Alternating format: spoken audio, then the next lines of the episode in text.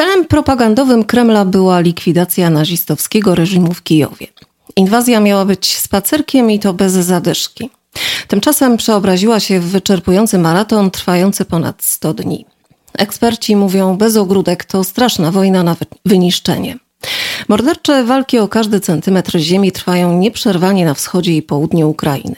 Przed agresją Rosja kontrolowała nieco ponad 7% ukraińskiego terytorium. Obecnie zajmuje około 20% i na tym jej terytorialny apetyt się nie kończy.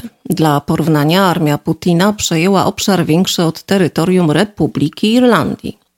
Miliony Ukraińców opuściło swoje domy. Tysiące zmarło z powodu wycieńczenia, głodu i odniesionych ran. Dziesiątki tysięcy zaginęły, a setki trafiły do rosyjskiej niewoli.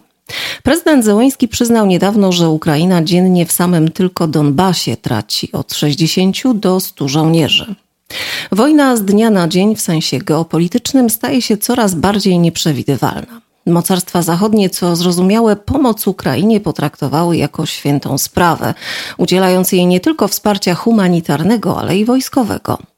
Zmieniająca się dynamika wydarzeń w każdym momencie może doprowadzić do przeniesienia konfliktu poza granice Ukrainy.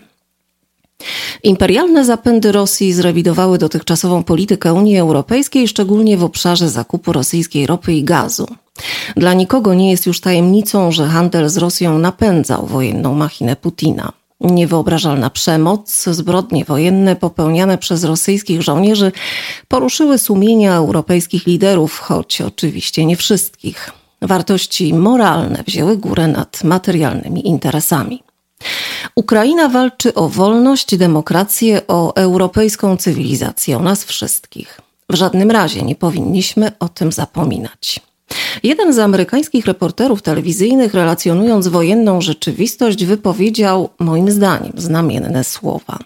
Tu w Ukrainie kończy się demokracja, tam, za jej wschodnią granicą, zaczyna autokracja. Bitwa o Ukrainę stała się zakamuflowaną wojną między Zachodem a Rosją, między wspólnotą NATO a siłami Mordoru, między dobrem a złem. Większość Irlandczyków doskonale rozumie, czym są święte wartości. To wartości, które wspólnota moralna traktuje jako transcendentne, wykraczające poza powszechne kompromisy. Święta sprawa opiera się racjonalnej analizie kosztów i korzyści oraz wszelkim kalkulacjom dotyczącym interesu wspólnego. To definiuje wspólnotę, wyraża jej najwyższe ideały. Ale oddanie świętej sprawie bywa też problematyczne, zwłaszcza kiedy neguje materialną rzeczywistość świata i fakt, że inni mogą wyznawać inne święte wartości. Wtedy zazwyczaj konflikt pogłębia się, a kompromis pozostaje tematem tabu. Zachód był niezwykle zjednoczony w odpowiedzi na rosyjską inwazję i podjął radykalne kroki w celu odizolowania Rosji od światowej gospodarki. Jednak niektórzy europejscy przywódcy nie przestali negocjować z Putinem, a to nieustająco wzbudza oburzenie, żeby nie powiedzieć wściekłość przeciwników zgniłego kompromisu przeciwieństwie do Francji i Niemiec przywódcy Wielkiej Brytanii, Estonii i Polski opowiadają się za twardą krucjatą przeciwko Rosji, postrzegając kompromis jako słabość. W przypadku zwłaszcza państw bałtyckich twarda postawa wobec Rosji ma swoje historyczne uzasadnienie. Nikt tak dobrze nie rozumie tego, z czym mamy tu do czynienia, jak wspomniana Polska czy Estonia. Wizja świętej wojny wzmocniła odpowiedź administracji Bidena na kryzys w Ukrainie. Pośród dzielących wewnętrznych świętych wartości walki o prawo do aborcji czy prawo do posiadania broni, cała klasa polityczna poparła ideę walki Ukrainy o wolność, wspierając ją przy tym militarnie.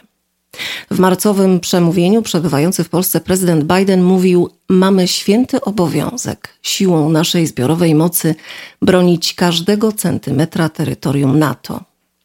Biden w tym przemówieniu poszedł jeszcze dalej, oświadczając: Ten człowiek mając na myśli Putina, nie może pozostać u władzy. Nigdy przedtem prezydent Stanów Zjednoczonych nie wzywał do obalenia przywódcy konkurencyjnego supermocarstwa nuklearnego. Nikt nie ma wątpliwości, że celem Ameryki jest pomoc Ukrainie w pokonaniu Rosji.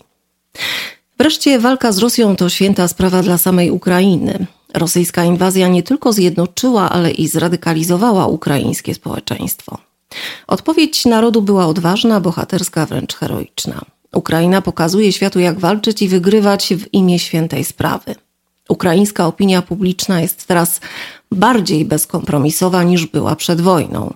Potwierdza to chociażby sondaż telefoniczny przeprowadzony w połowie maja przez Kijowski Międzynarodowy Instytut Socjologii.